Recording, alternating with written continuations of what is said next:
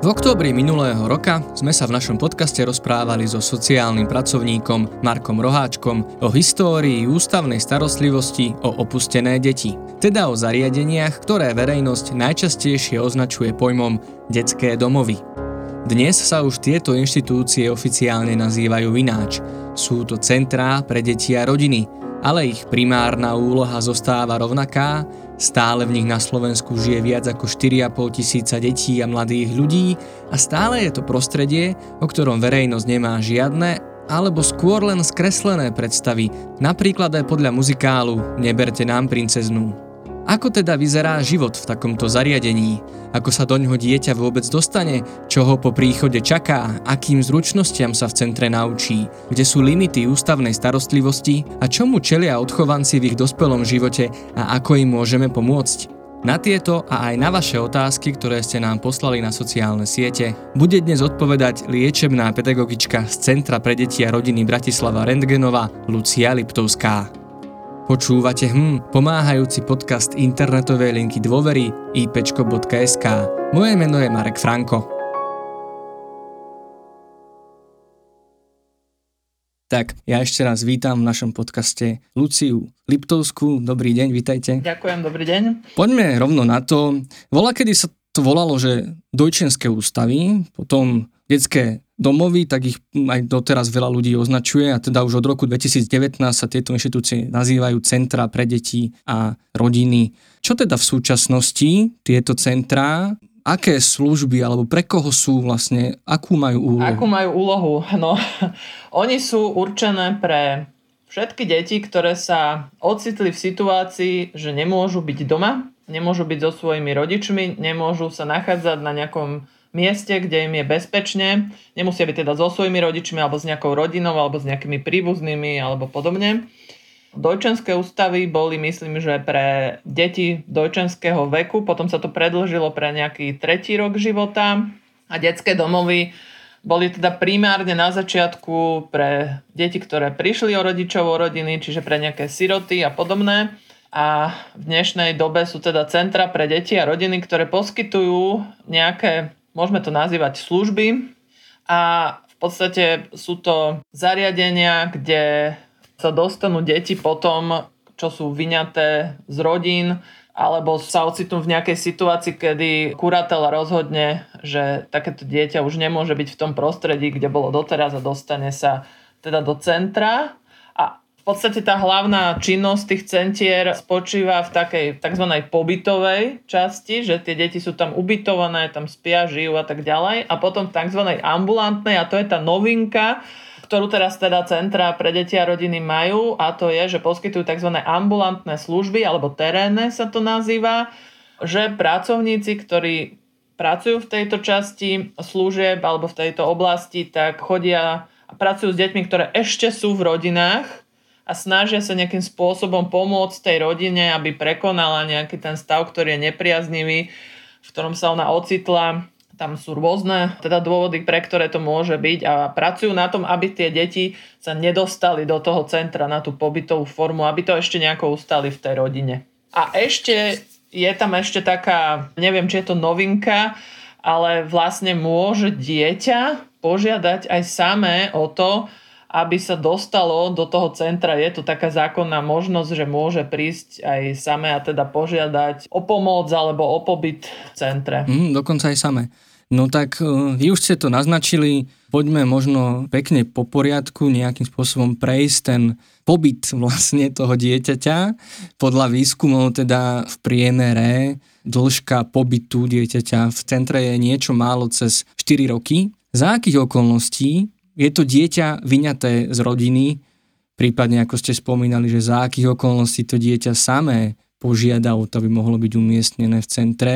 Čo všetko treba splniť vlastne? Tam hrá nejakú úlohu aj súd. Ako prebieha celý tento proces? Ešte som nespomenula ešte tretiu možnosť a to sú bábetka, uh-huh. respektíve novorodenci, ktorí sa ocitajú v centrách pre deti a rodiny. A veľmi je to teda závislé od toho, že v akom veku sa to dieťa ocitne tom hľadačiku alebo v tej sieti. No aby som išla tak nejak postupne, tak začnem asi u tých babetiek.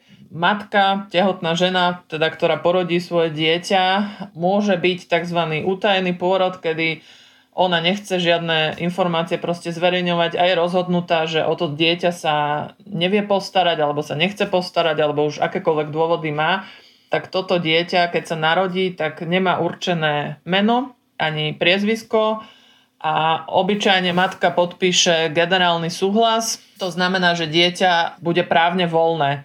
Je tam nejaká doba, to asi lepšie by povedal sociálny pracovník, nechcem nejakú hlúposť povedať, ale myslím, že sú to dva mesiace, dokedy ešte matka teda môže nejakým spôsobom prípadne zmeniť rozhodnutie, ale v podstate po tých dvoch mesiacoch sa teda dieťa stáva právne voľné a je možné ho ponúknuť, je to teda také slovo, k adopcii, hej. Ďalej to môžu byť babetka, ktoré majú veľmi nepriaznivý zdravotný stav, tak ťažký, že mami sa o ne nevedia postarať. Z rôznych dôvodov môžu pochádzať z nejakého prostredia, kde to nie je možné. Môžu nemať na to kapacitu. Môžu to byť ženy, ktoré už majú niekoľko detí a z nejakého dôvodu o to ďalšie sa nevedia alebo nemôžu postarať a môžu to byť, takisto sú tam, je tam taká skupina matiek, ktoré sú závislé alebo teda väčšinou sú to teda závislé, asi tak by som mm-hmm. povedala. To znamená, že aj s tým spojený nejaký ten životný štýl môže byť taký, že kuratela vlastne sa rozhodne, že nezverí dieťa do tohoto prostredia. Tam už spolupracuje potom vteda v pôrodnici aj lekár, aj sociálna o, sestra, ktorá sa nachádza teda v každej pôrodnici. Čiže môže sa dieťa dostať takto do centra aj od narodenia. Mm-hmm. Potom sú to deti, ktoré sú teda staršie, ktoré sú z porodnice teda prepustené domov, alebo sú to staršie deti, ktoré má matka doma. A tam sú tie dôvody, pre ktoré sa u nás ocitnú rôzne. Väčšinou sú, alebo teda väčšinou, no, môžem hovoriť zo svojich skúseností, sú to matky, ktoré sa nestarajú o svoje deti alebo sa starajú nedostatočne. Dieťa vynecháva školu, podmienky, v ktorých vyrastá, nie sú vhodné. Mama je závislá, otec je závislý, dieťa je byté, je mu ubližované. Proste je tam veľká taká batéria tých vecí, ktoré tam môžu nastať a tých okolností. Tí rodičia stále môžu mať tie svoje deti radi, hej, a stále sa snažia nejakým spôsobom im aspoň akú takú starostlivosť poskytnúť, ale proste niekedy to nestačí a nie je to možné. Aby ďalej boli v tom prostredí, tak vtedy sa teda sociálna pracovnička z kurately, z úradu, oni to už tak majú, mali by to mať teda ten svoj obvod alebo to svoje pôsobenie, väčšinou sú teda podľa okresov alebo v Bratislave podľa obvodov prechodený ten terén a oni už vedia, že ako to tam s tými deťmi je. Ak sa ku nám dieťa dostane, tak veľakrát je to z rodiny, kde už sa oni predtým snažili nejako pomôcť a nejako intervenovať, ale už to prišlo do takého bodu, že to nejde a dieťa musí byť vyňaté. Ešte bývajú teda rodičia, nielen mami, ktoré môžu byť psychiatricky choré, teda majú nejakú diagnózu psychiatrickú a treba zneberú lieky alebo je tam teda nejaký takýto problém, že na základe tohto, že zatiaľ ten zdravotný stav toho rodiča teda nedovoluje o to, aby sa postaral o dieťa. A tu sa zaraďujú aj také krátke pobyty, keď napríklad dieťa alebo ten rodič, alebo ten, kto sa o to dieťa stará, je sám, naozaj sám, že nemá žiadnu inú rodinu, priateľov, susedov alebo takýchto a musí treba na nejaký zákrok do nemocnice dlhší a to dieťa jednoducho nemá kde byť tak aj také deti sa môžu ocitnúť na, na nejakú chvíľu v Centre pre deti a rodiny. A potom sú to teda deti, ktorým o, zomreli príbuzní a ostali teda naozaj samé a nikto z rodiny sa o ne nemôže postarať. A to sú asi také základné, neviem. Mm-hmm. Ešte sú možno nejaké špecifické prípady, možno byť nejakí utečenci, ale to s tým ja nemám skúsenosť, ale viem, že sú aj také Hej. prípady, že sú teda nejaké deti, mm-hmm. ktoré tranzitujú cez naše územie a a z nejakého dôvodu mm. musia byť umiestnené v Centre pre deti a rodiny.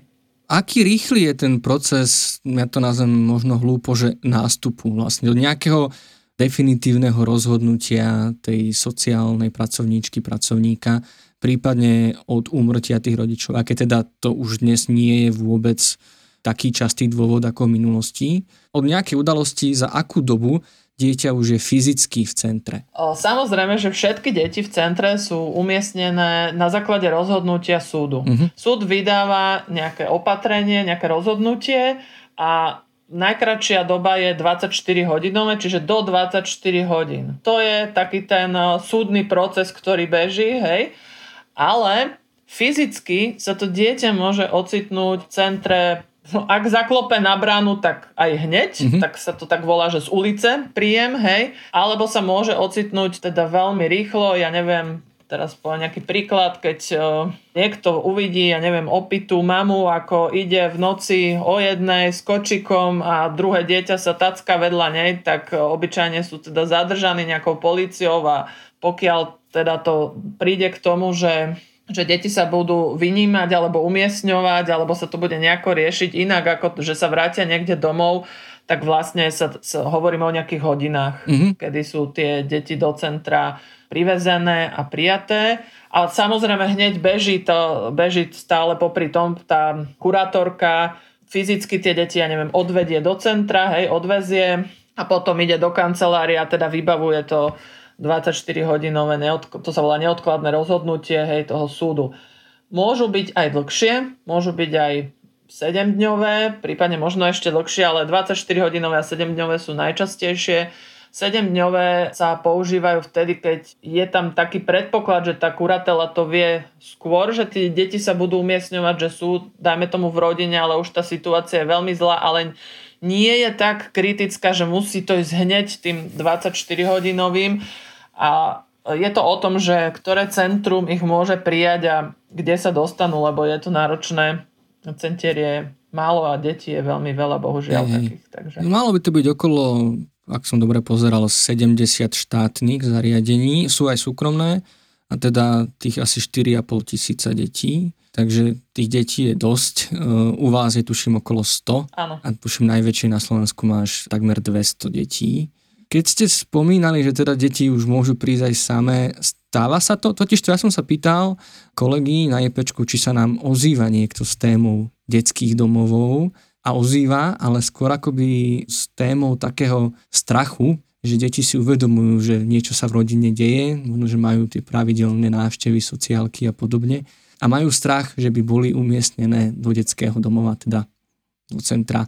A vy hovoríte vlastne o možnosti, že dieťa môže prísť samé. Stáva sa to u vás? Je to bežný jav, alebo skôr môžeme hovoriť Nie, nie je to, aspoň teda u nás to nie je bežný jav. Ja som sa s tým počas svojej praxe, ktorá teda nie je až taká nejaká extrémne dlhá, stretla raz, že dieťa teda požiadalo, bolo to staršie dieťa, nejaký prelom základnej a strednej školy, a bolo to teda dieťa, ktoré požiadalo o umiestnenie, pretože rodičia riešili nejaký veľmi, veľmi nepríjemný rozvod a teda už sa to nedalo vydržať a myslím, že nakoniec sa to umiestnenie ani nekonalo, že sa to nejak tak potom vyriešilo inak, mm-hmm. ale viem, že teda prišlo k tomu, lebo to bola taká nová možnosť v tom zákone a tiež sme boli nie že zvedavý, ale že či to niekto využije. Ja si myslím, že skôr sa tu myslelo na deti, ktoré sú možno týrané, teda nie možno, lebo nejaké iste sú, ale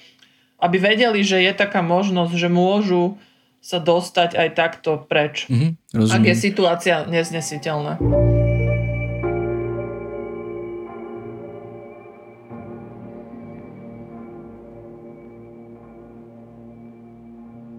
No tak posuňme sa možno v tom procese ďalej. Dieťa sa ocitlo fyzicky na mieste centra. Ešte takto. Hrá tam, hovorím, veľkú rolu ten vek a tá okolnosť. Ak je to také, ako som povedal, taký ten záchyt z ulice, tak e, každý detský domov má, alebo teda, pardon, každé centrum má pripravené nejakú časť, svoju nejakú skupinu alebo oddelenie, kde takéto dieťa je teda privedené, či je to cez deň alebo v noci, je to vlastne 24 hodinové takéto pripravenie, hej, že musí byť taká tá pohotovosť. To znamená, že pokiaľ je to v noci, tak ten, kto má službu, obyčajne nejaký vychovávateľ alebo prípadne v detských domovoch, kde je zdravotný úsek, tak môže to byť aj nejaká sestra alebo opatrovateľka alebo niekto, tak to dieťa teda preberie od sociálnej pracovníčky alebo od kurátorky s tým, čo má. Mm-hmm. Je samozrejme osprchovaná, alebo teda prebehne tam nejaká hygiena. Pokiaľ je treba, tak sa ide k lekárovi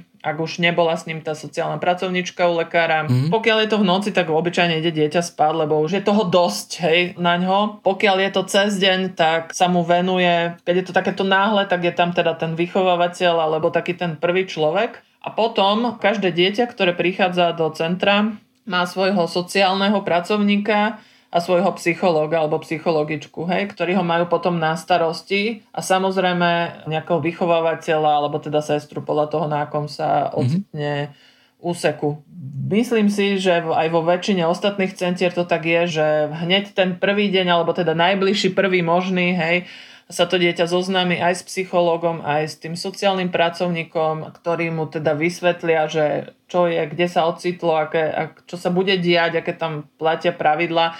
Prvé nejaké informácie samozrejme už podá tá kurátorka, ktorá ho tam vedie. Ideálne je, ak sa vedia dopredu troška dohodnúť. Tie príchody sú rôzne, hej, Niekedy je tam účastný aj ten rodič, ktorý tie deti tam vlastne privedia a odovzdá, tak tedy sa to tak citlivo robí, že sa to vysvetľuje. Tam môže nastať, sú rôzne tie situácie, hej, že za akých sa to deje. Pokiaľ je to bábetko, tak sa vlastne zoberie rovno z nemocnice, z pôrodnice, ide rovno do profesionálnej rodiny, hej, čiže je to rôzne. Ale teda príde nejaké to prijatie, hej, ten príchod, či už na oddelenie, alebo teda do profesionálnej rodiny, pretože deti do 6 rokov zo zákona sú vlastne centra povinné umiestniť v profesionálnej náhradnej rodine.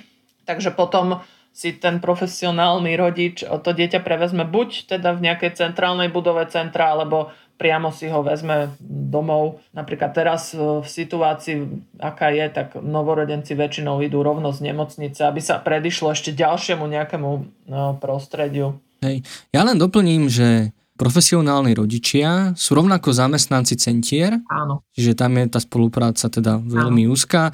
Že naozaj je to v podstate už automatika, že deti do 6 rokov idú okamžite do profesionálnej rodiny. Nenastáva tam nejaké obdobie, kedy sa neviem, hľadá rodina alebo sa čaká na nejaké uvoľnenie kapacity. To ja nemôžem hovoriť teraz za všetky centra na Slovensku, ale Myslím si, že všetci sa tomu snažia vyhnúť. Môže byť problém niekedy možno pri, ak sa umiestňuje skupina súrodencov, ktorá je väčšia a je vekovo rozmanitá, jednoducho nie je možné umiestniť všetky deti do profesionálnej náhradnej rodiny, tak môže sa stať, že sa nejak to rozdelí, prípadne počkajú zatiaľ na skupine, kým sa tá situácia ukáže, alebo ak je to také náhly príjem, tak sa ešte môže počkať, ja neviem, deň, dva, ale obvykle sa centra snažia už, kým sa dieťa príjme, mať jasné vnútorne, hej, v tom centre, že kde to dieťa pôjde. Lebo centra vedia, že či je miesto na skupine, alebo je miesto v profesionálnej náhradnej rodine, dokonca je taký systém urobený, že tie kurátorky to vidia v tom systéme, že v ktorom centre mm-hmm. sú voľné miesta, kde, prípadne či sú tam nejaké deti, ak sa vraví, že na čakačke, a podobne. To sa väčšinou týka babetiek, ktoré sa narodia vieme, že prídu do tej rodiny napríklad a vieme, že tam nemôžeme teda umiestniť iné dieťa. Mm-hmm, rozumiem.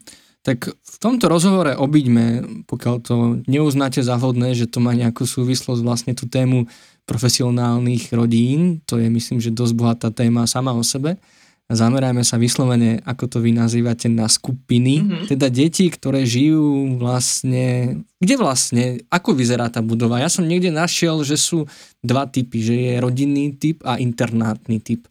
Platí to ešte, že máme takéto dva druhy, respektíve aké sú medzi nimi rozdiely, ako si predstaviť vlastne to, čo nazývate skupinou? Neviem, či to takto platí. Skôr si myslím, že ide už nejaký taký mix, že bol bola taká idea, vola kedy dávno, že bude nejaký manželský pár žiť v domčeku a im príde nejaká skupinka detí, ideálne nejaké 4 do 4 a oni tam budú mať ešte svoje deti a budú vlastne takto spolu žiť a to budú také akože sa to, že detské domovy rodinného typu, to také bolo napríklad e, mestečko v Zlatovciach, hej, detské mestečko.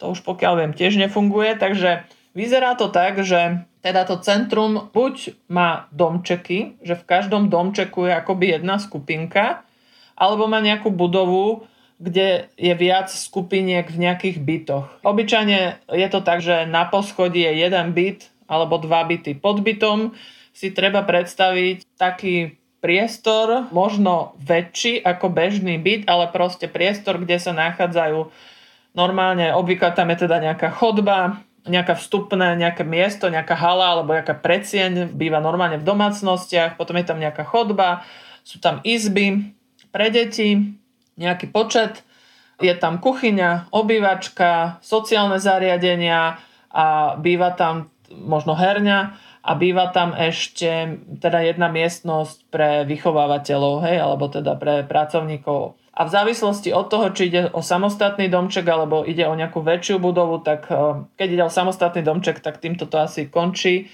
A keď ide o nejaké budovy, ktoré sú napríklad v meste, tak ešte v budove sa môže teda nachádzať aj nejaký iný, nejaké časti, čo je iná časť odborného typu, môže tam sedieť psychologička, sociálna pracovníčka, prípadne, ja neviem, nejaký údržbar, šofér a podobne. Ale to miesto, kde tie deti prídu, hej, tá skupina je vlastne ako taký uzavretý veľký byt, hej. Plus ešte môžu mať nejaký dvor, obvykle k tomu býva, alebo možno nejaká terasa a podobne. Mm-hmm. Či má dieťa svoju izbu alebo nie, tak závisí na kapacite a možnostiach, by som povedala architektonických. Ak sa to podarí, je to fajn, ale väčšinou si myslím, že sú tie deti tak po dve. Po dve, niekde mm. možno po tri. Možno niekde, kde sú že veľké izby, tak poviac, ale väčšinou sa snažia tie centra jedno, dve deti na izbe, to je také, možno tri, ak sú treba súrodenci, alebo nejaká tá izba je naozaj že veľká, že to dieťa tam má svoj priestor. Funguje to veľmi podobne ako v rodinách, s tým rozdielom, že nie sú tam dvaja rodičia, ale obvykle na tej skupine je teda skupina, bavíme sa o skupine plus minus 10 detí, hej. Niekde býva menej, niekde býva troška viacej, ale to je taký priemer 8 až 10 detí na jedného vychovávateľa. Teraz sa bavím o normálnej klasickej skupine, hej, kde sú normálne deti. Sú ešte skupiny pre deti, ktoré majú treba nejakú duševnú poruchu. Tam sú obvykle potom dvaja vychovávateľia v službe a ešte môžu byť nejaké skupiny, kde sú deti, ktoré si vyžadujú ošetrovateľskú starostlivosť, kde už musí byť e, sestra, alebo teda opatrovateľka. Mm-hmm. Tie sú podobne riešené, pre deti s duševnými poruchami úplne skoro identicky a pre deti, ktoré majú teda nejaký zdravotný problém, tak tam je to prispôsobené tým okolnostiam, hej, že ja neviem, môže tam byť e, ja neviem, nejaké zariadenie pre kyslík, keď sú tam sestry, tak tam majú ešte, môžu mať špeciálnu kuchynku, ak majú nejaké diety alebo prispôsobenú kúpeľňu pre nejaké postihnuté deti a podobne. Uh-huh, uh-huh. Tak pristavme sa možno pri takom tom bežnom fungovaní tej skupiny. Vy ste to teda nazvali, že to je ako keby tá rodina, hej? Čiže... To, to tak akože pre lepšiu predstavivosť, aby si to vedeli predstaviť eh, ľudia, že nie je to nejaké, neviem čo, úžasne sterilné prostredie, hej. Vyzerá to ako normálny byt, kde býva veľa ľudí. To znamená, že otvoríte dvere, vôjdete do nejakého vstupného priestoru, pokiaľ ste ohlásená návšteva, tak e, je možné, že topánky budú veľmi prísne v rade usporiadané a pokiaľ je bežný deň, tak tam vidíte proste kopu topánok a bund a mikín, tak jak to býva. Je to normálna vec, tým nehovorím, že tam je akože nejaký strašný neporiadok, ale proste normálne ako keď príjete domov, vyzujete sa, zavesíte si veci a teda idete ďalej. Každé dieťa má svoju postel, má nejakú svoj, svoj stolík, eh, kde sa učí, stoličku, alebo teda nejaký priestor pre učenie, má nejakú skriňu na svoje veci, poličky. To je ako veľmi závislé od toho, že aké možnosti má to centrum, alebo tak. Ak má dieťa nejaký svoj nábytok, aj také poznám, že prišlo dieťa, ktoré malo svoje nejaké kusy nábytku, hej, mal svoje nejaké kreslo a mal svoju skrinku, ak je to možné, tak si myslím, že tam sa to umožní. A teda to dieťa je zoznámené s chodom alebo s tým, ako to funguje na tej skupine. A funguje to tam tak, že v noci je tam obyčajne nočná služba, alebo teda jeden vychovávateľ a ráno prichádza druhý, alebo sa striedajú cez obed, ale väčšinou sa striedajú teda po nočnej, mm. že býva nočná služba a denná služba. Ráno deti vstanú, či už na budík, alebo ich budí vychovávateľ, to je individuálne aj podľa veku, aj podľa toho, ako to tam majú nastavené v tom ktorom centre. Môžem do toho vstúpiť? Jasné. Možno tu mi napadá ako keby taký ten najväčší, alebo čo som si ja všimol, teraz som pozeral ten film opäť Neberete nám princeznu, teda, ktorý tak zidealizoval svojho času detské domovy a tam to vyzerá z dnešného pohľadu ako taký tábor. A teda vidno to najmä hlavne na tom, že tie deti sú v rovnakom veku. Toto vlastne nám Marek Rohaček vravel, že toto není úplne vhodná situácia pre deti, pretože bežné dieťa, ktoré vyrastá vo svojej biologickej rodine, nevyrastá len s deťmi, ktoré sú v jeho veku, má okolo aj iné vekové kategórie. Takže na tej skupine, v akých vekových úrovniach tam sú deti umiestňované? Ako je nejaká taká tá demografická štruktúra skupiny? No, sú tam deti teda od tých 6 rokov uh-huh. a v podstate po 18, pokiaľ nemá tá keď dieťa vlastne prekročí 18. rok, tak ono môže zotrvať naďalej v centre na dohodu, tak sa to nazýva, že urobí vlastne dohodu s tým centrom. Podmienkou je, aby to dieťa sa ďalej vzdelávalo. A potom už sa vlastne nazýva mladý dospelý a je taká veľká snaha o to, aby sa oni, oni sú aj na to chystaní, aby sa osamostatnili, aby mali samostatné bývanie aspoň v rámci tých priestorov, ktoré tam sú a fungovali viac menej samostatne. Mm-hmm. Nie vždy sa to dá, nie vždy je to možné, takže je možné, že na tej skupine bude ísť staršie dieťa ako teda 18 ročné. Väčšinou sa tomu samozrejme to centrum snaží vyhnúť, aby sa ten človek naozaj dospelý už osamostatil. To neznamená, že on už na tú skupinu nemôže Hej. chodiť a nemôže tam pobývať a sa tam rozprávať alebo sa s nimi nájsť alebo niečo, ale už, už sa bere, že už je to taká samostatná jednotka, mm, hej? Čiže od tých 6 do 18 to je také najčastejšie. A nie je to vlastne výhoda, keď tam je takýto starší človek? Ja som niekde zachytil, že sa presne snažia ako keby tomu sa ešte dostaneme vlastne k tomu odchodu, akože aké sú možné rôzne, akože v akom veku a za aké okolnosti a čo teda čaká, nazvime to, odchovancov týchto centier v dospelosti a v samostatnom živote. Tam môže byť akoby šok z toho, že ako to funguje fungovalo v minulosti, teraz ako hovoríte, už sa to čím ďalej, tým viacej podobá na takú tú bežnú rodinu. V minulosti to tak nebolo. Takže vlastne ten e, príchod do bežného života bol celkom šok, alebo teda tá realita bola iná. A vlastne jeden zo spôsobov, ako to zmierniť, bolo to, že zapojiť tých ľudí, ktorí vyrastali v detských domovoch do práce s tými deťmi, ktoré tam ešte sú. Čiže nie je to vlastne aj fajn, keď tam je popri tom vychovateľovi aj taký nejaký, nazvime to starší súrodenec alebo starší nevlastný súrodenec, ktorý dokáže pomôcť alebo nejako inak pracovať s tými mladšími? No takto, že ja by som bola rada, keby nebola predstava, že je to fajn a že je to ako rodina. Je to proste miesto, kde ako povedala jedna veľmi mudrá žena, sa chvíľu tým deťom neubližuje, alebo sú chvíľu nie v takej hroznej situácii, ale nie je to v žiadnom prípade prirodzené prostredie, kde by malo dieťa vyrastať. To, že dieťa má kde spať, že dostane najesť, že sa viac možno stráži nejaká jeho školská dochádzka, že má nejaký program, to je taký ten základ, hej, ale potom je tam taký ten druhý rozmer, ten sociálny, že vlastne to dieťa prichádza vlastne Teraz keď odmyslím to, že prichádza do cudzieho prostredia ako priestorového, tak prichádza vlastne do nejakej skupiny ľudí, ktorú v živote nevidelo. Už ten samotný príchod, hej, ona sa stretne s kurátorkou, možno s nejakým šoférom, možno s nejakým policajtom, potom s nejakou sociálnou, s nejakým psychológom, s nejakou ďalšou tetou vychovávateľkou.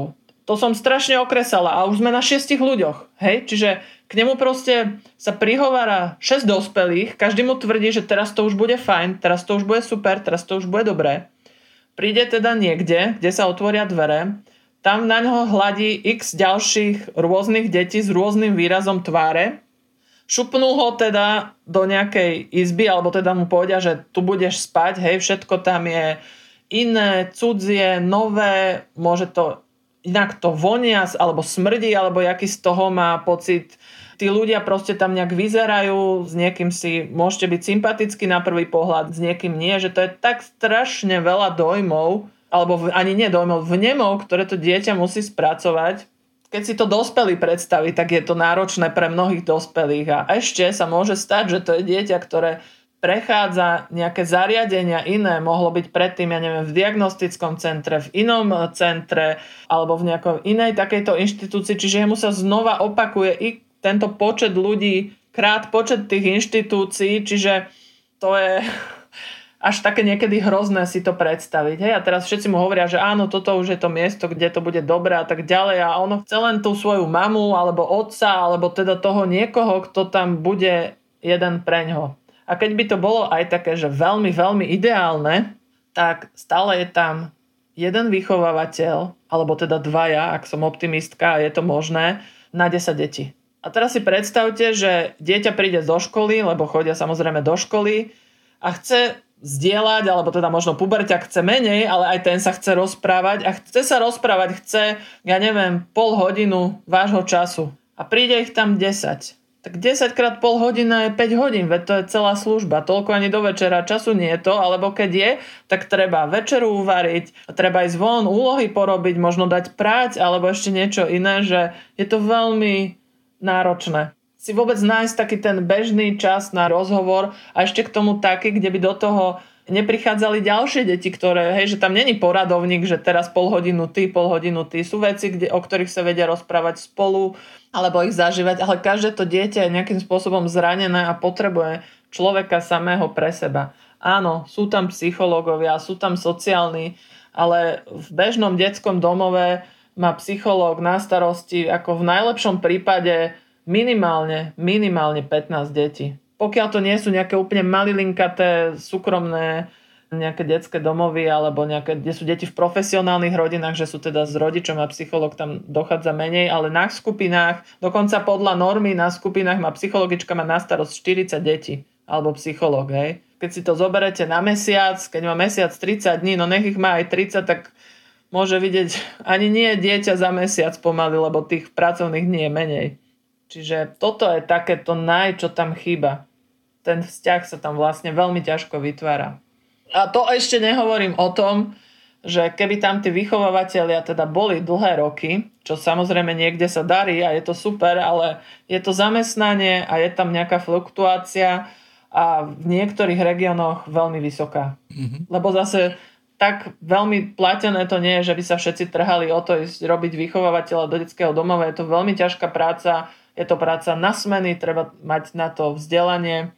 A čo sa týka tej vekovej štruktúry, Áno, je to lepšie, keď je tam... Je aj nie je, to také diskutabilné. Áno, keď sú deti v, v rovnakom veku, môže to byť ľahšie pre toho vychovateľa, dajme tomu urobiť nejaký program, pretože ľahšie sa robí program pre nejakú rovnakú vekovú skupinu. Samozrejme, keď je tam ten vekový rozptyl väčší, tak to môže byť náročnejšie a áno, môžu tie väčšie deti pomáhať s tými malými. Oni možno niekedy pomôžu, ale teraz tu sa bavíme teda o rozptyle toho školského veku a teda povedzme si ako na rovinu, ktorý tínejdžer alebo puberťák s veľkou radosťou pôjde pomáhať hej, s nejakými mladšími deťmi a neofrfle to, alebo to urobí so strašne veľkou láskou a podobne. To sú deti, ktoré same potrebujú pomoc, same potrebujú časť e, toho vychovávateľa pre seba. Tým nehovorím, že nepomôžu, ale je to skôr také ako doma možno pri takých tých mm-hmm. väčších rodinách, že ak chceš toto, treba urobiť toto, hej, že áno, ale...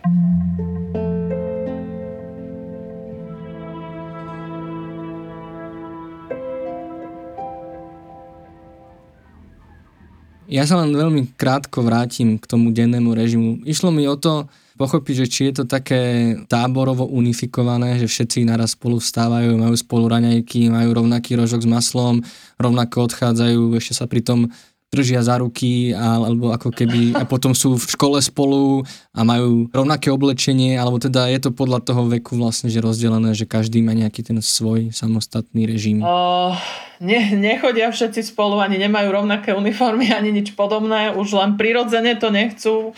Malo ktoré aj dvojičky sa chcú rovnako obliekať a všetko robiť spolu, hej, a to možno v armáde, ale ani tam si to nevyberajú. Čiže závisí to od toho, že na aké školy tie deti chodia, ako sú tie školy vzdialené od tej skupiny, či chodia teda na strednú školu, na základnú školu a tak ďalej. Obyčajne to býva tak, že chodia tie deti na nejakú najbližšiu základnú školu. Teraz keď sa bavíme napríklad o Bratislave, tak to vôbec nemusí byť najbližšie, ona môže byť naozaj na nejakej inej časti mesta. Ak má centrum k dispozícii auto, a má to aj nejaký výchovný alebo bezpečnostný alebo bezpečný zmysel, tak sa to udeje. Napríklad, ja neviem, deti, ktoré navštevujú špeciálnu školu, môžu ísť so šoférom alebo s vychovateľom do školy alebo do viacerých škôl, hej, že máme deti napríklad, ktoré chodia do niekoľkých škôl, lebo potrebujú školu pre deti, ja neviem, s narušenou komunikačnou schopnosťou alebo prezrakovo postihnuté, alebo špeciálnu školu, alebo špeciálne učilište, hej. Závisí to od toho, že aká tá škola je a tým aj je samozrejme závislé, že kedy sa tie deti zobudia, niekto potrebuje viacej času ráno, niekto menej času, to už tí vychovateľia vedia, majú to nejakým spôsobom nastavené.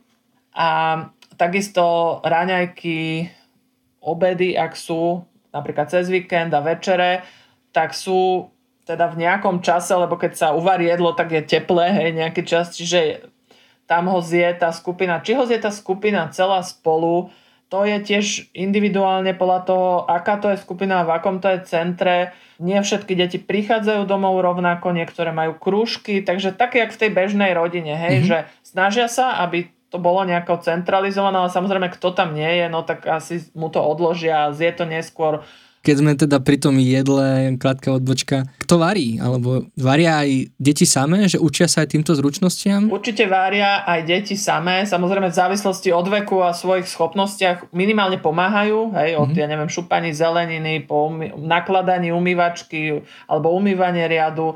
Obvykle sú nejaké určené akože služby alebo deti, ktoré ten daný deň pomáhajú. Ono to naozaj závisí od toho, kedy príde zo školy, či má krúžok nejaký, či má večer nejakú aktivitu, alebo sa niekde ide.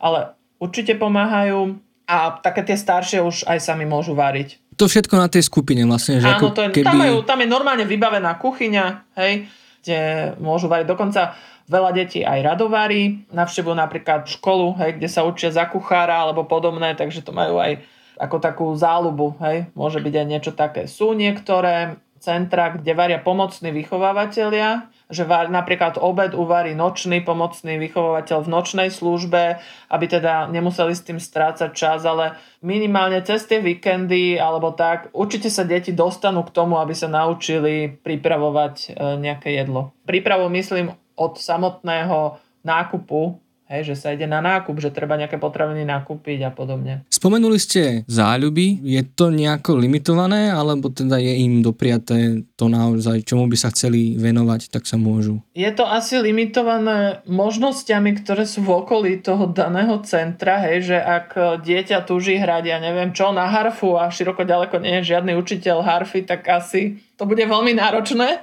ale bežné krúžky, ktoré sú na školách, športové kluby, ja neviem, scouting, základné umelecké školy a takéto veci, tak to všetko je prístupné a samozrejme, pokiaľ je to možné a chcú, tak to môžu navštevovať. Závisí to aj od nejakých finančných možností. Zo štátu to dieťa má nejaký budget, ktorý teda je určitý na tieto aktivity. Potom sú také tie pobytové, hej, nejaké tábory a podobné veci, takže ako možnosti sú. A také tie materiálne veci, že mať vlastný mobil, vlastný počítač, každý prístup k internetu. To majú. Mhm, tak, no ja opäť načriem do tých výskumov, ktoré som našiel tam je vlastne výhrada, alebo teda pozorovanie práve faktu, že deti z centier tým, že ľudia stále majú tendenciu, a teda je to aj potrebné, darovať veci, darovať oblečenie, aj takúto techniku asi, tak potom tie deti nemajú taký ten vzťah k tomu vlastne, že považujú to za istú samozrejmosť, niekedy ani nevedia odhadnúť vlastne hodnotu tých vecí. Majú sa to odkiaľ naučiť, akoby také tie reálne súvislosti alebo im to bohužiaľ ostáva skreslené z tohto titulu, že dostávame veci zadarmo. Pracuje sa s nimi a zostáva to aj skreslené a vstupuje do toho viacero faktorov, hej, že teraz keď sa bavíme o finančnej gramotnosti detí, ktoré teda sú schopné niečo rozumovo nejak už rozlišiť, obvykle ide teda o deti, ktoré sú tam už nejaký ten rok alebo nejaký ten čas, čiže oni vedia, že nech vlastne akoby sa stalo čokoľvek, majú strechu nad hlavou, majú čo jesť, nikto ich odtiaľ nevyhodí, majú nejaké základné proste oblečenia a majú nejaké svoje veci. Čo napríklad, keď teraz zoberiem niekde nejakú chudobnejšiu rodinu, vôbec tak nemusí byť. Že toto nie je tak, že budú mať strechu nad hlavou, budú mať čo jesť a budú mať nejaké svoje veci. Čiže tieto to vedia a vedia aj to, že áno, je dôležité, nechcem povedať, že dávať alebo darovávať, ako dary sú fajn, ale nemali by byť danajské, e, ktoré vlastne nakoniec svojím spôsobom ubližujú alebo tak, lebo keď vy viete, že keď si požiadate na Vianoce o mobil, tak ho dostanete, tak to je potom o čom. Z mojej skúsenosti napríklad boli hodnotnejšie také tie zážitkové veci, že keď prišiel niekto, kto chcel pomôcť, tak viete, keď poviete, že hej ľudia, prosím vás, e, chýbajú nám veci veľkosti 170 dievčenské na silnejšiu postavu a dáte to niekde na Facebook alebo to dáte na stránku, tak obyčajne veľmi rýchlo sa dostanete k tej potrebe, že vám niekto vie pomôcť, alebo potrebujeme gauč, alebo niečo takéto. Oveľa ťažšie je získať prostriedky napríklad na to, že naše deti by chceli ísť do tábora, alebo chceli by ísť tam a tam na výlet, alebo túto dievča by chcelo chodiť, ja neviem čo, na tenis, hej, to som tá tenis, to malo kedy, ale, alebo treba schalani chcú chodiť do posilovne, ktorá sa platí. A to je to, čo má podľa mňa pre nich takú väčšiu hodnotu, čo si viacej zapamätajú. Nie je to, že či dostal XT mobil, ale to, že niekde mohol ísť, kde boli ľudia a kde stretol, kde nebol akoby v takej tej umelej situácii.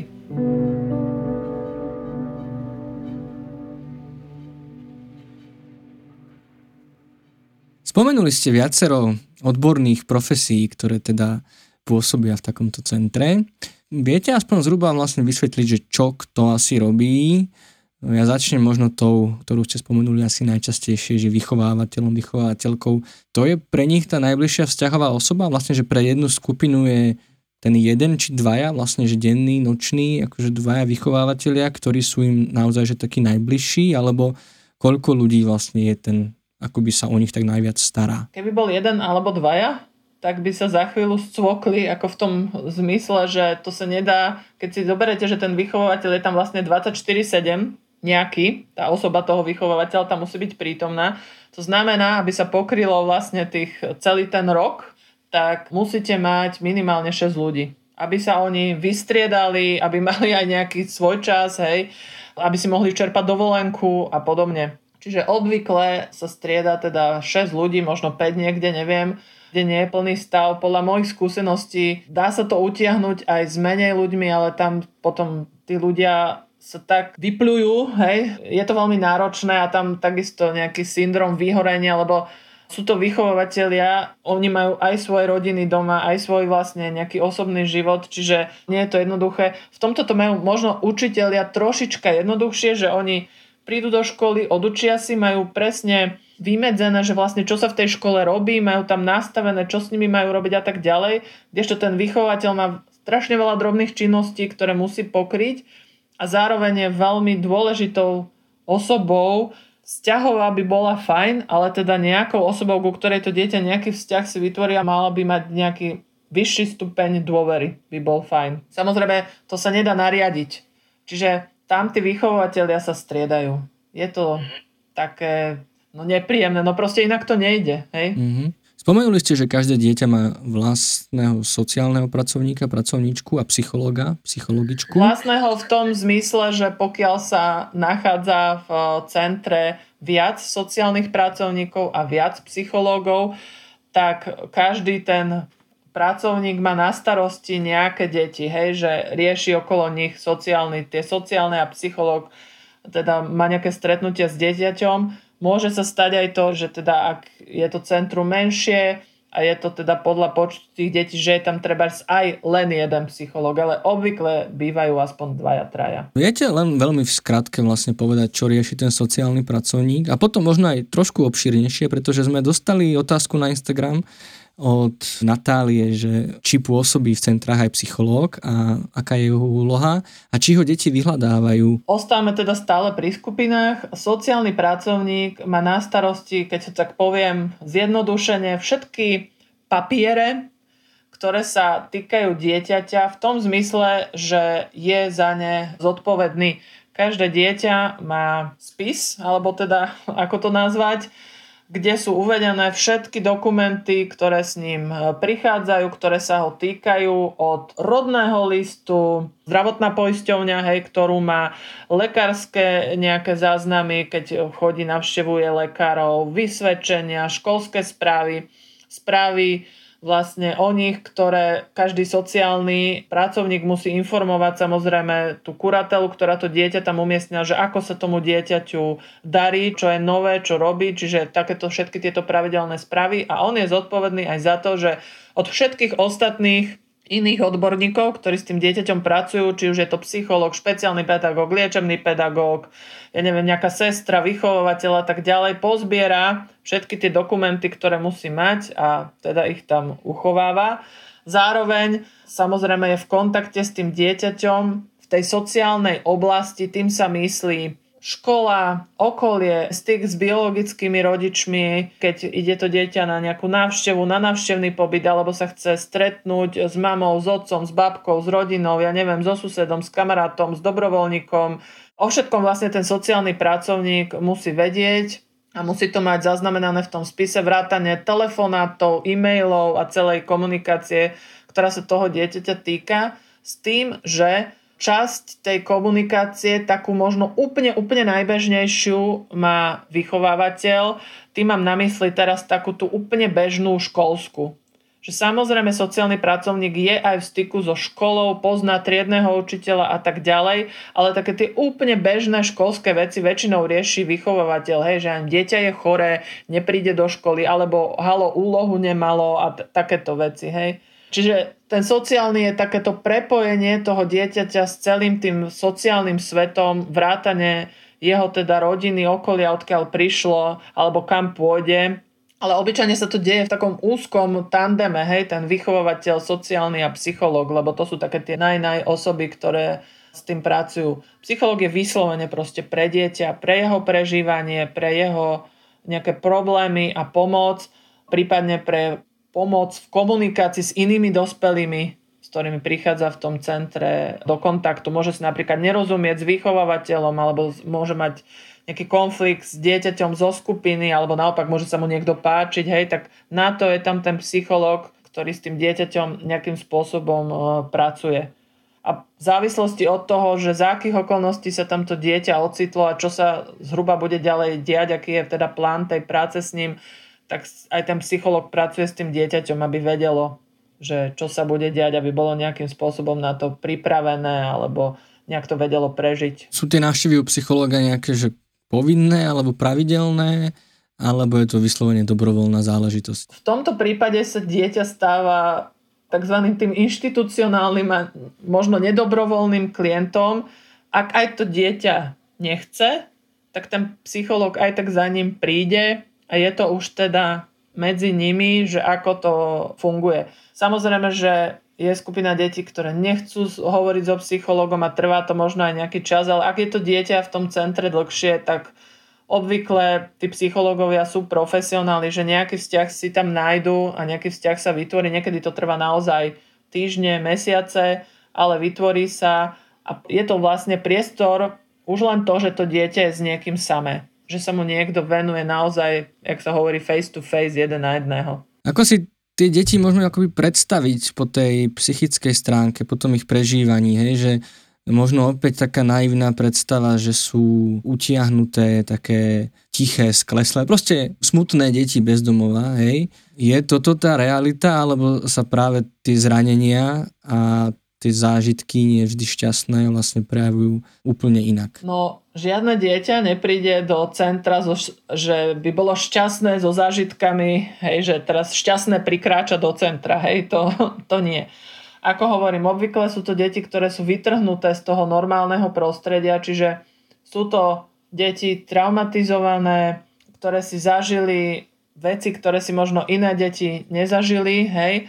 Hovorím, je tam veľká tá skupina ľudí, s ktorými sa stretávajú, ktorých ako riešia a tam v závislosti aj od ich nejakého temperamentu alebo od toho, čo si so sebou nesú, tak sú tie reakcie akože možno to, čo vidia bežní ľudia, alebo aká je bežná predstava, že takto, keď idete na ulici a vidíte pred sebou skupinu detí, tak obvykle neviete povedať, že či je nejaké z tých detí, či býva v centre alebo nie, že oni vyzerajú aj správajú sa v podstate normálne. Skôr tam ide o nejaké to vnútorné prežívanie a veci, ako oni spracovávajú podnety, informácie.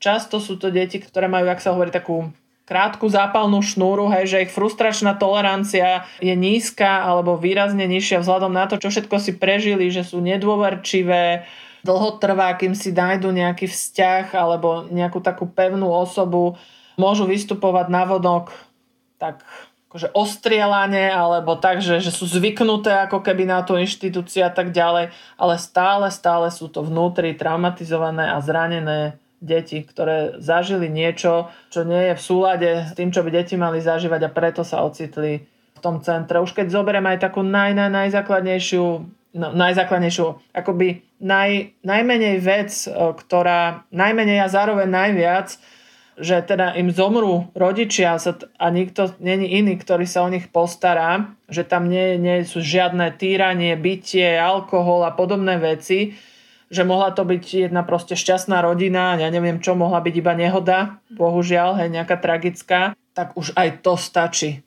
na obrovskú traumu. Nedá mi to sa vás ešte neopýtať, e, keďže ešte sme nemali v podcaste liečebnú pedagogičku, že čo je presne náplňou vašej profesie a zvlášť v takomto centre? Náplňou mojej profesie v úplne tej najväčšej všeobecnosti je pomáhať ľuďom, ktorí sa ocitnú v ťažkej životnej situácii. To je taká tá formulka liečebného pedagóga. A liečebný pedagóg ako taký nie je obmedzený ani vekom, ani nejakým postihnutím alebo bližším určením tej situácie. Čo sa týka teda konkrétne v centrách, je nás málo liečebných pedagógov na Slovensku tak do 10 si myslím, čo viem o kolegyniach a kolegoch. A závisí to od toho, že kde sa pohybujú, na akej profesii. Ak e, väčšinou pracujú na skupinách, pracujeme buď skupinovo alebo individuálne s dieťaťom. Je to v podstate vo veľmi úzkej spolupráci s psychológom, s tým, že liečebný pedagóg vytvára rôzne plány pre nejaké, by som to zjednodušene povedala, veci, ktoré alebo schopnosti, ktoré to dieťa potrebuje zlepšiť. S tým, že používame na to rôzne tzv. terapie, či už arteterapiu, biblioterapiu, dramatoterapiu, pohybovú, muziku a podobné. Čiže takýmito prostriedkami pracujeme, že pre nás nie je na rozdiel treba od toho psychologa, aj keď psycholog tiež využíva takéto veci, ale iným spôsobom, že pre nás nie je, pre mňa ako preliečebného pedagóga nie je napríklad dôležité, aby dieťa rozprávalo. Pre psychológa je to oveľa dôležitejšie. Ja to k svojej práci až tak nepotrebujem, pretože ja mám iný spôsob práce s ním. A každé dieťa v centre vlastne sa musí zúčastniť nejakej terapie alebo niečo podobné? Nie, alebo nie, je to, nie, to, je, to je... Keď už to dieťa je v tom centre, tak obvykle do nejakého počtu dní podľa toho, aká je situácia, teraz bohužiaľ do väčšieho, ale obyčajne do dvoch týždňov musí prebehnúť tzv. prípadová konferencia, alebo teda nejaké stretnutie, kde sa stretne kuratela, psychológ, sociálny, vychovávateľ a všetky nejaké osoby, ktoré sú zainteresované do situácie okolo dieťaťa a dohodnú sa, že čo je cieľom ďalšieho nejakého času najbližšieho, čo sa bude s tým dieťaťom diať a v závislosti od toho si určí ten tým nejaké ciele. A ak je potrebné, tak sa vtedy prizývajú aj nejakí iní odborníci, hej, vtedy, lebo nie každé dieťa musí mať liečebného pedagóga, hej, alebo podobne. Psychológa má, lebo to je teda také povinné. Ešte môže byť aj špeciálny pedagóg, ktorý sa viac zameriava na tie školské nejaké veci, hej, ja neviem, poruchy učenia alebo podobné. Takže títo sa prizývajú, títo ďalší odborní zamestnanci, to môže byť aj fyzioterapeut alebo no, logoped, to sú už potom takí externí, hej, môžu byť, ak treba. Tak tí sa prizývajú, ak to má zmysel pre to dané konkrétne dieťa v nejakom tom čase alebo v nejakej tej odbornosti, hej. A vtedy sa to stáva ako keby zase povinným, hej, pre to dieťa. Keď ten odborný tým sa rozhodne, že je pre to dieťa dobré, aby sa stretával s tým človekom, jasné, že je tam nejaká šanca, že, že sa ten vzťah nepodarí nadviazať, ale teda tak od toho sme profesionáli, že nejak vieme s tým pracovať. Čiže keď je tam také, nazvem to zranenie alebo nejaký problém, že sa diagnostikuje alebo odhalí, je vidno, tak vtedy vlastne sa nastaví nejaká Môže sa nastaviť nejaký terapia, program. nejaká liečba, program. A čo je vlastne cieľom ako keby tohto procesu? Aby to dieťa do nejakej lehoty, alebo keď opustí vlastne centrum, aby bolo posilnené psychicky, alebo aby integrovalo tie zranenia, alebo aký má byť vlastne výsledok týchto procesov? Takto tam môžu byť rôzne ciele, hej, keď uh, sa príjme dieťa s tým, že ja neviem, dostane rodič výchovné opatrenia na pol roka, aby si upratal nejakú životnú situáciu a my vieme, že treba raz, ja neviem, čo ja viem si vymyslím, matka uh, pije a je ochotná ísť na liečenie, na popytové, na 3 mesiace a tá matka na to liečenie ide, a počas toho liečenia sa v nejakých dovolených, podľa toho, aké to je zariadenie, kde je na liečení, ja neviem, raz týždenne pravidelne kontaktuje a pýta sa na tie deti a chce si ich zobrať naspäť a má na to podmienky, e, že tá ocho- rodina ďalšia je ochotná jej pomôcť a tak ďalej, tak tam je samozrejme iný cieľ práce s dieťaťom, keď je predpoklad, že sa treba zvráti do tej biologickej rodiny, tej mame, že potom jej budú pomáhať, ja neviem, terénne pracovničky, že tam budú častejšie chodiť.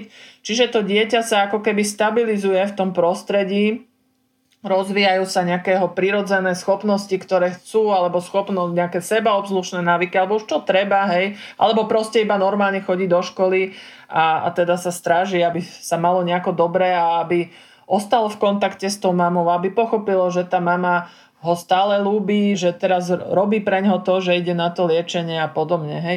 Pokiaľ je tam iný cieľ, že sa vie, že to dieťa sa nevráti do tej biologickej rodiny, ale napríklad tí rodičia ho kontaktujú, tak aj takúto skúsenosť alebo takýto spôsob života vedieť uchopiť, že mám rodičov, ale sa o mňa z nejakého dôvodu nestarajú, alebo nevedia, alebo nemôžu, alebo nechcú, hej, ale chcú ma navštevovať. A vždy, keď prídu, mi prinesú, ja neviem čo, kilo cukríkov, hej.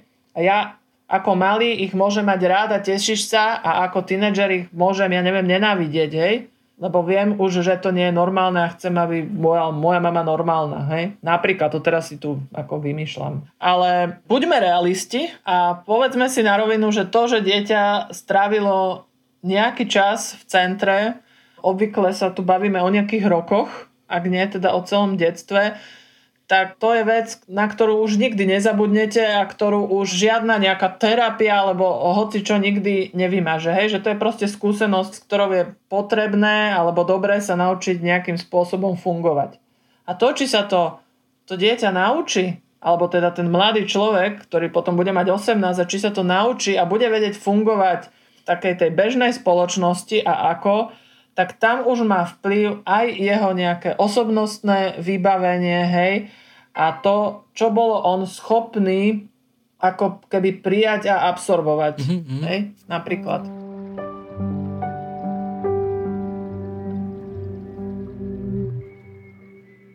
Posuňme sa možno k tomu koncu pobytu dieťaťa.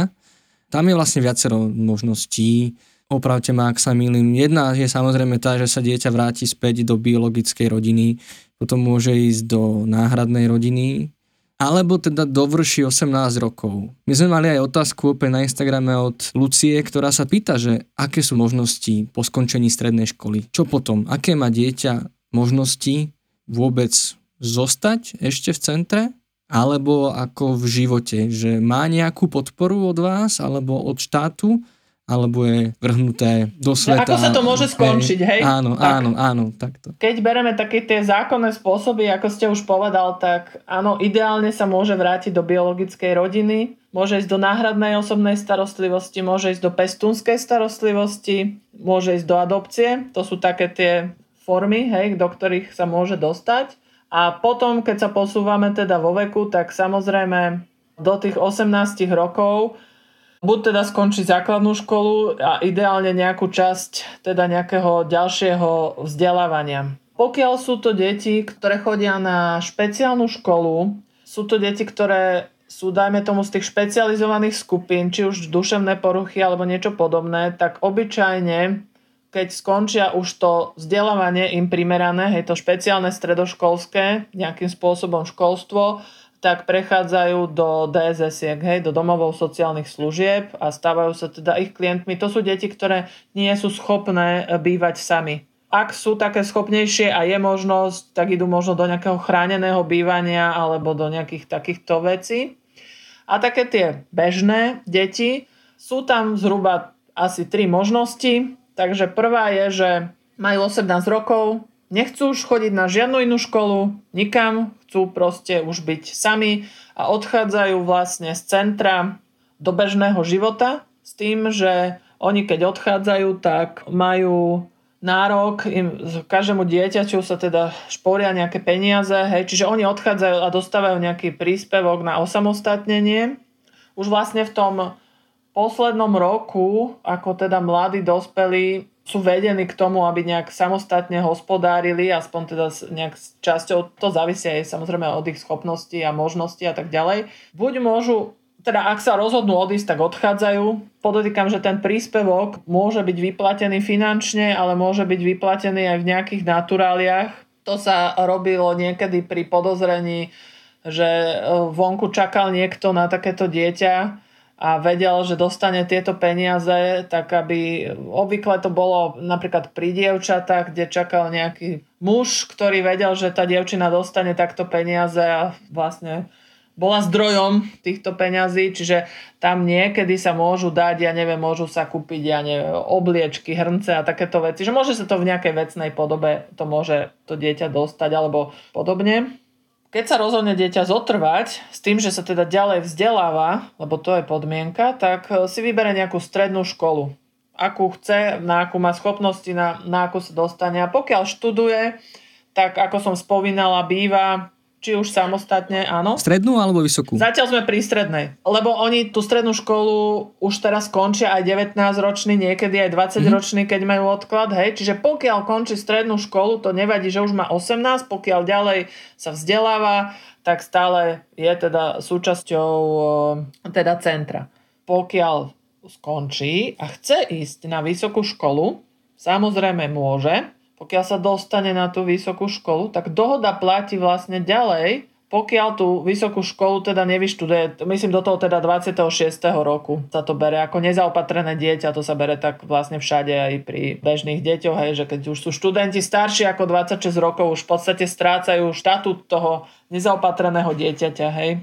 Čiže toto isté platí aj pre tieto deti. Čiže pokiaľ študujú, či už na strednej alebo na vysokej škole, naďalej môžu bývať v centre a samozrejme dohoda je obojstrana vždy, že to dieťa, vtedy už ten vychovávateľ vlastne od tých 18 rokov, alebo teda pri tých mladých dospelých, pokiaľ nie je v centre skupina vyslovene, že, ktorá je zložená z mladých dospelých a má nejakého svojho vychovávateľa, čo býva málo, tak sú tam obyčajne nejakých počet 1, 2, 3, 4. A to dieťa má už vtedy len teda svojho sociálneho a psychologa, plus napríklad liečebný pedagóg alebo špeciálny pedagóg už sú vyslovene, že dobrovoľní.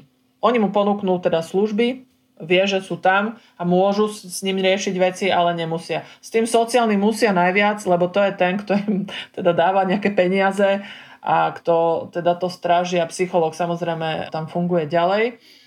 Čiže pokiaľ študujú, môžu pokojne vyštudovať a potom zase platí to, čo predtým, že potom už je teda akože vypustené do života s tým, že to nefunguje tak, že môj milý, tu si zbal kufre, čau pred dvere, ahoj, maj sa, bylo nám cti a už ťa nechceme vidieť, hej.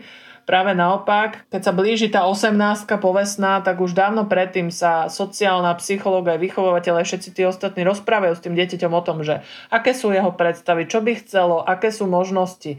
Ak to dieťa povie, že odchádza, tak obyčajne ten sociálny ide a snaží sa mu, aspoň teda, teda hovorím teraz zo skúsenosti nášho centra, ale verím, že to je aj inde, zohnať nejaké prvé bývanie, že či má kam ísť, či, či sa teda po 18 vráti k nejakej biologickej rodine alebo k nejakým zvyškom tej rodiny a vie, je tam nejaký priestor, kde môže bývať, alebo si prenajme byt, alebo ide bývať k nejakému inému príbuznému, alebo ide aspoň sa mu zaplatí, ja neviem, týždeň niekde na nejakej ubytovni, aby teda neostalo na ulici to dieťa, hej a dohľadne na to, aby si teda nejakú stravu kúpil, alebo čo, oni už sú ale samostatní, hej, že oni sa tým dňom, keď si to dieťa proste zobere peniaze a odíde a preruší kontakty, ako je to jeho voľba. Ale obyčajne sú tie vzťahy také, že ten sociálny mu pomôže, ide ešte možno na nejakú ho niekde zahlásiť, kde treba na, na úrad práce alebo nejaké takéto veci s ním prejde, nejaké zamestnania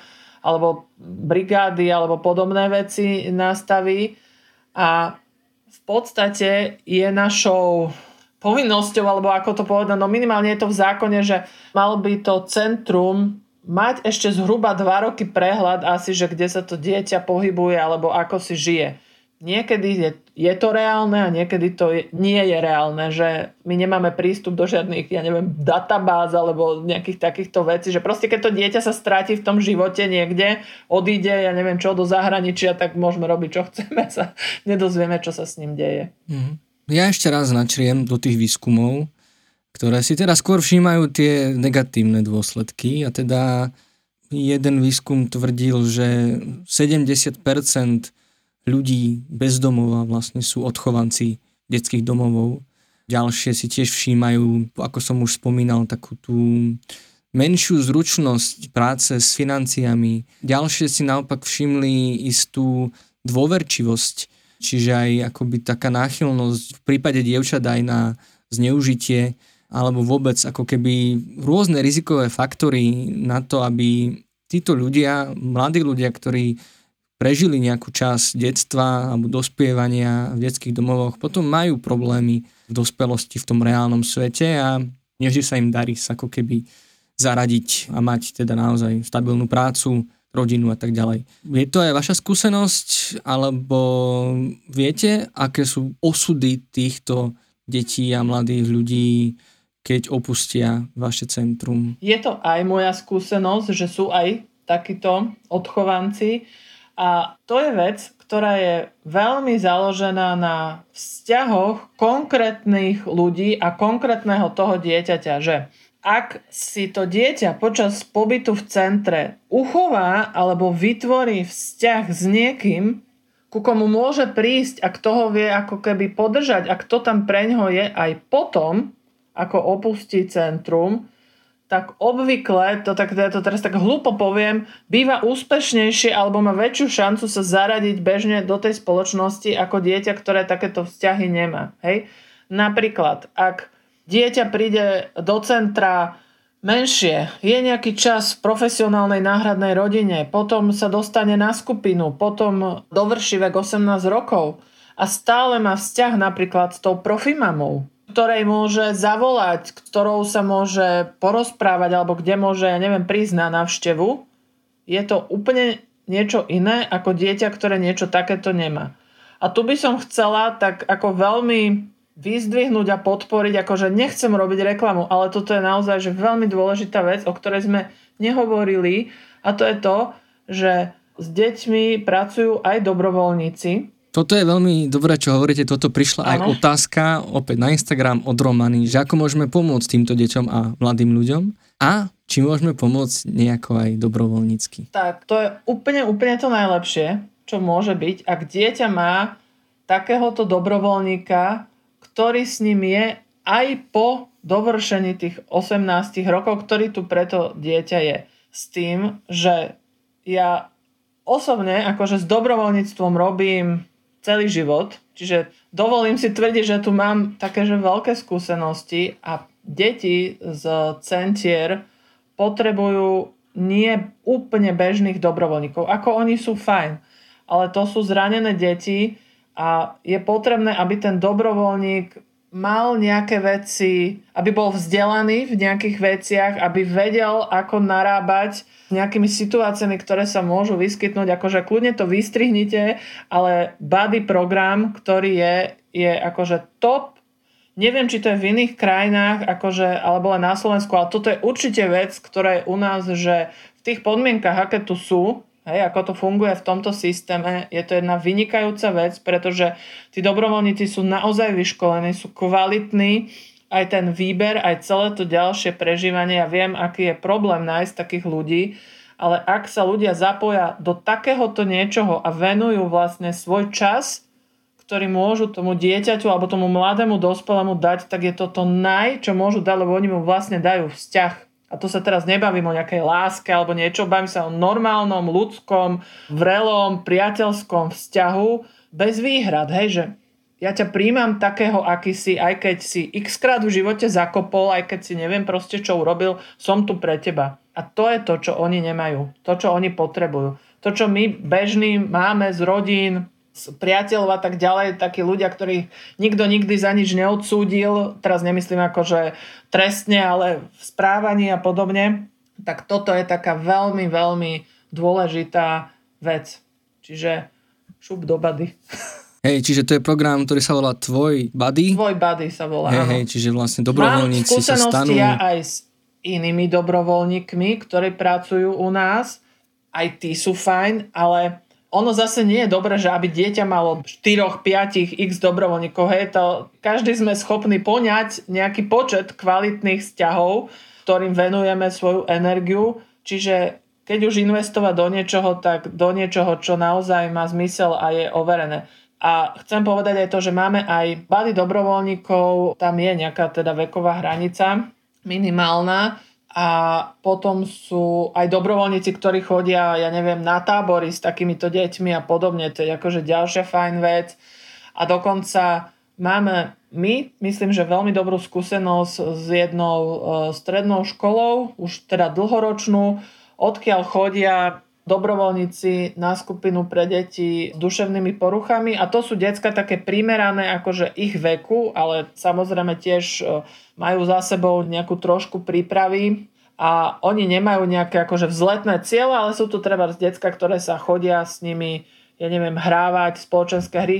Tu je dôležité to, aby ten dobrovoľník tam zotrval dlhý čas. To je najdôležitejšie. Aby to nebol niekto, kto príde, že haha, zoberem si, jak bol volá kedy, hej, zoberem si dieťa na Vianoce domov. To, to je to úplne tá najhoršia vec, ktorú človek môže urobiť. Pretože mu ukáže niečo, čo ono x rokov nebude mať, čo nezažije a tak ďalej. Nie, že by bolo zlé mu to ukázať, ale keď si to predstavíte, tak to je hrozné, keď sa potom vrátite naspäť. To je akože to je strašné. Takže takéto niečo pravidelné, dlhodobé je fajn.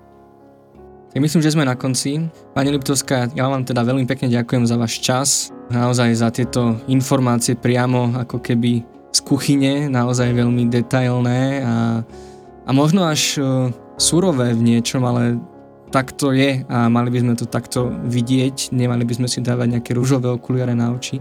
Takže ďakujem aj za to. Prajem v tejto dobe veľa zdravia a nech sa darí aj vám a vlastne aj deťom a mladým ľuďom uh, vo vašom centre. Ďakujem. Ďakujem. a zase treba byť aj optimista. Sú aj vysokoškolsky vzdelaní centier, ktorí to zvládli a žijú fajn. Alebo aj nie sú vysokoškolsky vzdelaní a žijú fajn. Je to na nás, na všetkých, ako to bude. A mne už na záver neostáva nič iné, len opäť pripomenúť, že ak ste sa ocitli v akejkoľvek situácii, ktorú sme dnes spomínali a potrebujete pomoc, oporu či sa len porozprávať, obrátiť sa môžete aj na naše linky dôvery ipčko.sk, krízovú linku pomoci alebo dobrú linku. Naši odborníci a odborníčky čakajú na vás chat, e-mail, telefonát či videohovor 24 hodín denne. Pomáhajúci podcast HM pre vás obsahovo a technicky pripravuje dokumentarista Marek Franko s odborným dohľadom psychológov Mareka Madra a Lenky Nemcovej a špeciálnej pedagogičky Zuzany Juránekovej. Nájsť a počúvať ho môžete pomocou podcastových aplikácií či na webe alebo YouTube kanáli IPčka. Ak sa vám naša práca páči a fandíte nám, budeme veľmi radi aj za vašu finančnú podporu cez portály Patreon alebo Darujme. A ak by ste s nami chceli komunikovať, navrhovať témy či otázky, môžete tak spraviť na Facebooku, Instagrame alebo cez mail. Všetky odkazy nájdete v popise. Ďakujeme za to, že nás počúvate, podporujete, zdieľate a odporúčate a že nám tak pomáhate pomáhať. Teším sa na vás pri ďalšom dieli a dovtedy nezostávajte sami.